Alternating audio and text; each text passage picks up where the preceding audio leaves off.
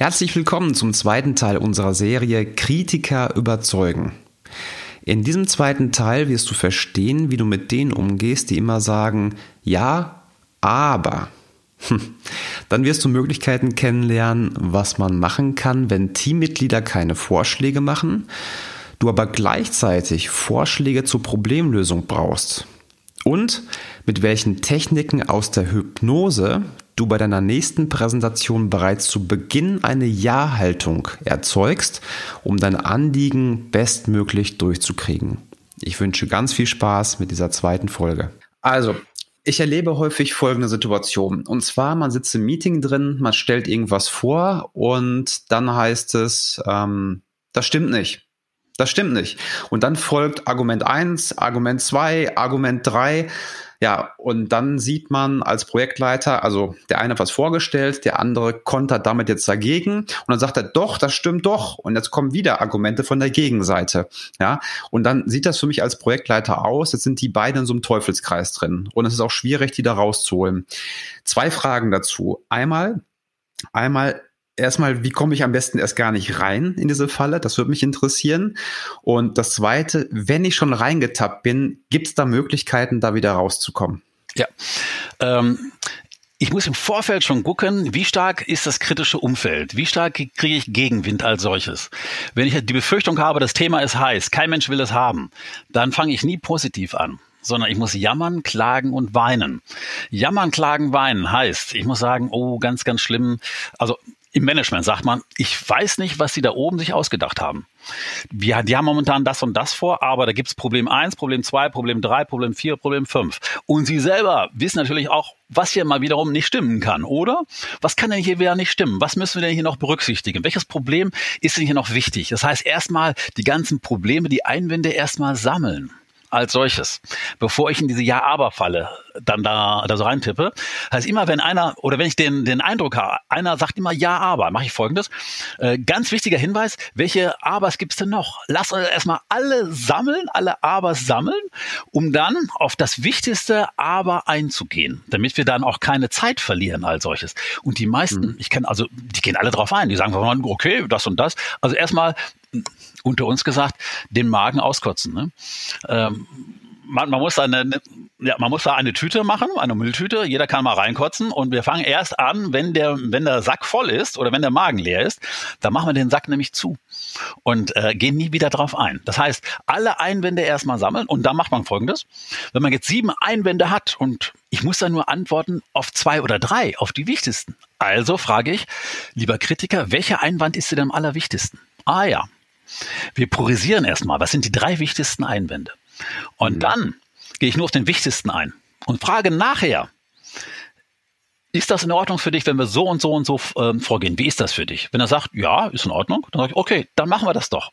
Dann ist der Sack zu und ich hab sofort, kann sofort weitergehen. Wenn er sagt, nee, ich habe noch Folgendes, sag mal, okay, wir behandeln nur noch Folgendes, äh, gibt es Lösungsmöglichkeit eins, zwei, drei, die und die machen das schon, wie sieht es aus, wenn wir das so und so machen? Äh, wie ist das für dich? Ja, okay, sollen wir es machen? Gut, man kann das schon relativ schnell schon abschließen. Wenn ich allerdings jetzt in der Spirale bin, in der Problemtrance bin, dass jeder nur rummeckert, dann äh, muss man das Muster unterbrechen. Muster unterbrechen heißt, ich mache etwas, womit kein Mensch rechnet, was nicht zur Situation passt, was total daneben ist, damit die Leute aufwachen aus der Trance. Also wenn jemand total äh, ärgerlich ist, dann ist er wütend und rennt total gegen die Wand. Ich muss sich ausweichen und erstmal sagen, hm, ähm, ablenken. Zum Beispiel, mh, ist das eigentlich Ihr Auto da hinten, was da brennt? Schauen Sie mal aus dem Fenster. Etwas, was nicht zur Situation passt. Und damit die Leute dann sagen, ups, was ist denn das? Das ist der erste Schritt. Muster unterbrechen heißt etwas tun, was nicht zur Situation passt. Zum Beispiel Fenster aufmachen ganz kurz oder möchten Sie noch einen Tee oder tolle Uhr, die Sie haben. Wo haben Sie die denn gekauft? Oh, Ihr Schuhband ist ja auf als solches. Der erste Step, Muster unterbrechen. Und der zweite mhm. Step ist sofort wieder zurück zum Thema. Sofort wieder neu ansetzen. Dann sofort fragen, übrigens, äh, wo waren wir denn stehen geblieben? Ah ja, bei dem einen Punkt. Und dann geht es dann automatisch weiter. Das ist wie, ich bin Karate-Trainer und beim Karate ist es so, das ist eine Vollkontakt-Sportart. Äh, da gewinnt derjenige, der zuerst zuschlägt, weil wir schlagen so schnell zu, dass man da kaum ausweichen kann. Und muss man erst einmal richtig zuschlagen, dann erstmal chocken. Deswegen machen wir auch den Schrei. beim Karate. So einen richtigen großen Schrei, der hat den Effekt, dass Leute, die das nicht kennen, sind total geschockt, ges- äh, total sind in einer in einer Starre drin. Und wenn der Körper dann in der Starre drin ist, da kann ich hinhauen, wo ich nicht will. Ich habe keine keine Deckung bei dem anderen. Also schocken, Muster unterbrechen und nochmal neu ansetzen. Mhm. Ich finde das sehr interessant, weil das wird häufig gemacht. Also die Leute, die sind gerade emotional, haben sich so reingesteigert und sehen das negativ. Und ich glaube, wenn man die emotionalen nicht, was heißt ich glaube, ich habe das selber erlebt, nicht nur auf der Arbeit, auch privat, das kenne ich überall. Wenn man die emotionalen nicht erstmal komplett abholt, dann kann man auch die besten Lösungen vorschlagen, die gehen nicht drauf ein. Ja, ne? Richtig, genau. Mhm. Richtig, ja, ja, ja, das stimmt. Und äh, bei den Leuten, die nicht drauf eingehen, gibt es ein paar Fragetechniken. Ne? Man muss noch sagen, was muss denn passieren damit? Hm? Unter welchen Voraussetzungen würdest du denn drauf eingehen? Aber man muss aufpassen, bei den negativen Leuten darf ich nicht positiv sprechen. Das heißt, ich muss alles ins Negative gehen. Was äh, man macht paradoxe, paradoxe Intervention. Das heißt, was muss denn sein, damit es noch schlimmer wird? Ein vernünftiger Mensch würde sagen, was ist denn das hier? Wir wollen doch voran. Aber diejenigen, die negativ denken, richtig paradox, der muss sich richtig paradoxe Intervention machen. Also nach dem Motto, ich will Müller zum, zum, zum Bier einladen und sag, Paul, schade, dass du keine Zeit hast, aber du trinkst ja eh kein gerne, du trinkst eh nicht gerne Bier, damit er ins Widerspruch reingeht. Wenn die Frau Meier immer mit einem äh, schlechten Laune rumläuft, dann kann ich sagen, hey, Frau Meier, heute ist ein schöner Tag. Ich muss sagen, hey, Frau Meier, heute schon gekotzt, Sie sehen so schlecht aus, Sie sind schon krank gemeldet. Und dann geht die sofort, ups, du wollte ich eigentlich für sich gar nicht. Dann geht die sofort in das Gegenteil über. Das sind so bestimmte mhm. Strategien aus der äh, Therapie, die man verwenden kann, ja. Also Botschaft, mit Leuten, die schlecht drauf sind, mindestens fünfmal jammern, klagen, weinen und dann rüber switchen. Das heißt, ähm, ich sage dann im Management, ich darf ja nichts schlecht machen. Da macht man alles in Möglichkeitsform. Möglicherweise ist, mhm. hat das Management vergessen, das oder das und das und das ist auch schlecht. Aber nur mal angenommen, wir könnten mhm. es schaffen, die Probleme zu äh, beseitigen. Was wäre denn dann? Und dann komme ich sofort in das Positive. Super. Was mache ich denn, wenn ich bestimmte Bedenken nicht wegdiskutieren kann? Ja. Also ja. manche Dinge sind ja dann, die kann ich auflösen, ja, aber bei, bei manchen Dingen geht es einfach nicht. Gibt es ja. da auch ein Kochrezept dazu? Ja, klar. Die, die erste Frage war die wichtigste Frage. Was bedeutet Ihnen unser, unser Thema oder was bedeutet Ihnen X Y? Klammer auf, die Motivationsrichtung und die Werte. Ich frage so lange, bis ich mindestens fünf, sechs, sieben Werte habe. Das heißt, das sind die Argumente. Und wenn ich jetzt etwas habe, was nicht durchgeht, dann sage ich von vornherein, ja, hm, wir können zwar das eine nicht, aber dafür können wir das und das und das und das, was Ihnen auch viel wert ist. Was ist Ihnen jetzt lieber? Das eine nicht und dafür vier andere Sachen haben oder gar nichts zu haben? Nur als Beispiel. Mhm. Das wäre so ein Waagschalenprinzip. Ähm, ich muss allerdings dann wissen, was ist dem anderen wichtig? Und der andere geht mhm. dann automatisch drauf ein, wenn ich ihm etwas bieten kann, was ihm noch wichtiger ist als das andere. Also eine Lohnerhöhung gibt es zwar nicht, eine Lohnerhöhung kann ich Ihnen zwar nicht geben, würde ich als, als Personalchef sagen, dafür kann ich Ihnen aber einen Job geben, der Ihnen Spaß macht, der sicher ist und wo Sie am Morgen noch die Familie ernähren können und nachts gut schlafen können. Was ist Ihnen wichtiger, mhm. fünfhundert Euro mehr oder diese vier, fünf Punkte? Ja, dafür brauche ich wahrscheinlich Vorbereitung, was ja eh sinnvoll ist, auch gerade als Chef, dass ich genau diese Punkte kenne von meinen Mitarbeitern. Ne? Ja. Was sind deren Werte, was ist denen wichtig, ansonsten kann ich sie wahrscheinlich auch nicht so effektiv führen, wie ich mir das vorstelle. Oh, da gibt's ganz andere Techniken. Oder wie die sich auch wünschen. Da gibt es ganz andere Techniken. Ich muss da gar nichts wissen. Ich muss nur wissen, die, die Prozessfortschritte. Also das Gehirn ist ganz simpel aufgebaut. Es ist sehr logisch. Und wenn man diese logische Prozesskette einmal erkannt hat, kann man ohne große Vorbereitung gute Mitarbeitergespräche führen. Beispiel. Aha. Wir haben einen Non-Performer und dann geht es einfach sich darum, die Prozesskette zu wissen. Ich sage einfach, ähm, was ist denn da passiert? Äh, Non-Performer und äh, wie lösen wir denn das?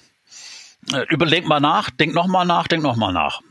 Wenn mir nichts einfällt, mache ich meinen Vorschlag. Wie wäre es, wenn mhm. wir Folgendes machen? Und wenn er dann Nein sagt, dann frage ich ihn, was würdest du dir denn wünschen? Ich, ich frage den viermal nach einer Lösungsmöglichkeit. Und erst dann, wenn er viermal, wenn ihm nichts einfällt, dann sage ich, pass mal auf, wir machen jetzt Folgendes, wir kommen ja hier nicht weiter, ich habe viermal danach gefragt, kein nichts, nichts kam hier rüber von dir. Wir machen jetzt folgende Vorgehensweise für die nächsten zwei Wochen, so und so, hat für dich den Vorteil, dass deine Werte erfüllt werden und du selber entscheiden kannst, ob es was für dich ist oder nicht. Und in zwei, drei Wochen sprechen wir drüber, wie das für dich war. Und dann den Typen nach der Rausschmeißtechnik auf den Tisch hauen und sagen, wunderbar, so machen wir das. Und je nach Typus sage ich dem Machertypus, du bist der Superhero, du schaffst das. Ich sage zu dem Ingenieur, mhm. äh, du bist derjenige, der verhindert, verhindert, dass so viele Probleme hier entstehen, und dadurch werden wir es auch noch schaffen, die, ähm, die, die Fehlerrate noch zu minimieren, wenn du da aufpasst als solches. Zu dem Kaffeetrinker sage ich, und wir bleiben eine schöne Familie, wir haben alle Spaß zueinander, und zum innovativen Typen, dem kreativen Typen sage ich, hey, überrasch mich, begeistere mich mit deinen Ideen, äh, bespaß mich mal, ne? Und dann wird das auch gehen. Mhm. Mickey-Maus-Psychologie, das muss ein bisschen trainiert werden, aber es gibt Prozesse, äh, weil wenn der Mitarbeiter selber drauf kommt, auf die Problemlösung, dann äh, steht er auch dahinter. Und es kann mhm. sein, oft, die Mitarbeiter sind cleverer als ich. Also frage ich viermal nach Ideen von den Mitarbeitern. Und wenn er mir eine Idee bringt und ich sage, hey, damit kann ich ja leben, da habe ich noch gar nicht dran gedacht, dann sage ich sofort, super Mitarbeiter, genauso machen wir es. Man muss nur wissen, welche kreativen Fragen man hintereinander schalten muss, wenn einem nichts einfällt. Beispiel, man fragt dann bei den Ingenieuren von der Skala von null bis zehn, wie hoch ist denn das Problem? Wenn das Problem mhm. nicht äh, höher als sechs, sieben ist, ist das ein Peanuts-Problem, darüber reden wir gar nicht. Zweite Frage ist, wie ist denn der Sollzustand? Wo müssen wir denn hin? Und die dritte Frage, was muss tun, damit wir dahin, was müssen wir tun, um dahin zu kommen? Der normale Ingenieur wird nachdenken und sagen, hm, hm, hm. Und dann würde ich fragen, stell dir mal vor, jemand wüsste die Antwort. Was wäre die Antwort? Was würde jetzt ein weiser Mann, ein weiser Ingenieur, Einstein jetzt tun in dieser Situation? Denk mal nach. Denk nochmal nach. Wenn einem dann nichts einfällt, dann muss man den Druck draus nehmen. Man gibt so hypnotische Befehle. Dann sagt man, mhm. paradoxerweise, es ist auch gar nicht wichtig, dass wir jetzt eine Lösung finden. Im Gehirn bleibt übrig, wichtig, jetzt eine Lösung finden. Dann, äh, vielleicht gibt es auch gar keine Lösung. Provokation. Aber nur mhm. mal angenommen, es gäbe eine. Welche Lösung wäre es? Und dann mit dem Finger knipsen als Befehl und dann schweigen. Zwei, drei Minuten einfach schweigen. Irgendwo hingucken, aus dem Fenster von den Bahamas träumen und den Typen erstmal denken lassen. Und dann, wenn nichts kommt, aber gleich fällt es dir ein, früher oder später. Und damit aktiviere ich das Unterbewusstsein vom Gegenüber. Damit probieren wir das Unbe- ja. Das Beste, was ich in meinem Leben gemacht habe, war eine Hypnoausbildung, also Hypnotherapie. Weil es sind ja Leute, die sind ja total ein bisschen schräg. Und meine Frau sagte, ähm, wir haben das mal gesehen in so, in so einer Show in Las Vegas mit so Schlangenbeschwörer. Dahinter konnte die Frau die Schlange küssen. Und sagte meine Frau, genau das musst du auch können, weil mit den Leuten, mit denen du zusammen bist, das sind manchmal das richtige äh, Ekozentriker und solche Sachen. Die ticken manchmal ganz, ganz sauber, aber durch solche Sachen kannst du dir richtig zu einer Lösung bringen. Und die Hypnotherapeutin. Können Sie das wirklich ja. noch heute? Haben Sie das ja. praktiziert? Ja, ja, ja, gut, das dauert äh, zwei Jahre so eine Ausbildung, aber das geht relativ zügig. Äh, eine Trance. Äh, die Trance benutzen wir auch äh, bei jedem Meeting. Bei jedem Meeting brauche ich äh, eine Ja-Haltung. Also sage ich etwas, die, ich brauche nur eine fünf, sechs, sieben Mal eine Ja-Haltung. Beispielsweise sage ich dann, schön, dass wir heute hier zusammen sind, zu diesem Thema, zu dieser Uhrzeit, mit denen den Experten. Schauen Sie mal auf der Agenda, da steht eins, zwei, drei, vier, fünf. Wir sind momentan beim Punkt eins. Und jetzt kommt, die, jetzt kommt der Befehl. Es gibt hypnotische Befehle. Zum Beispiel, und ich weiß das. Und danach kann man ähm, sprechen, was man will. Im Gehirn bleibt es hin. Und ich weiß, dass wir auch heute zu einer guten Lösung kommen werden. Wenn einer doof guckt, sage ich, wenn Sie möchten. Ich kriege da kein Nein. Absolut kein Nein. Das sind Hypno-Formulierungen, äh, die optimal auch verkaufen als solches, aber womit man auch relativ zügig vorankommt. Beispielsweise, wenn jemand kommt mit einem, mit einem Problem, sagt man von vornherein, mhm. ja, das ist sehr, sehr schwierig, jammern, klagen und weinen und vielleicht gibt es auch keinen, aber nur ähm, ich weiß, dass wir auch gleich zu einer guten Lösung kommen werden, wie damals auch schon, erinnern Sie sich mal. Damals war die Lösung so und so und hier könnte die Lösung ganz woanders sein, nämlich mhm. Und ganz wichtig, äh, bei allen Leuten, die Probleme haben, das Problem ist nie das Problem.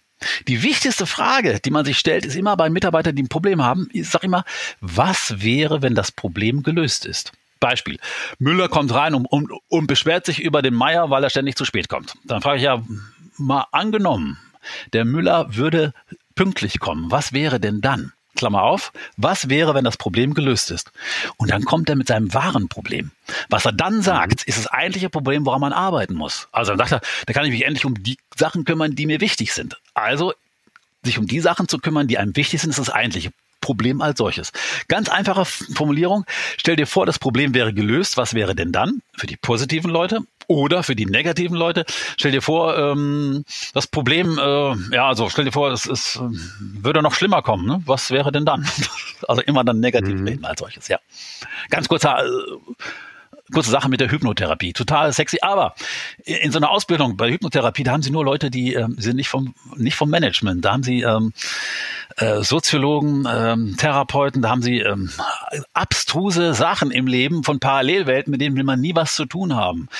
Also ähm, sexuelle Belästigungen, Traumata vom Krieg und all solche Sachen. Das sind Parallelwelten, die haben im Management nichts zu suchen. Aber die Techniken, die man da lernt, die kann man im Management wunderbar einsetzen. Super. So, das war der zweite Teil unserer Serie Kritiker überzeugen. Nächste Woche Montag kommt der dritte und letzte Teil raus. Und wenn dir das jetzt gefallen hat, dann würde ich mich freuen, wenn du mir eine iTunes-Bewertung geben könntest. Und natürlich, wenn du nächste Woche beim letzten Teil auch wieder mit dabei bist. Hab einen guten Start in die Woche und bis Montag.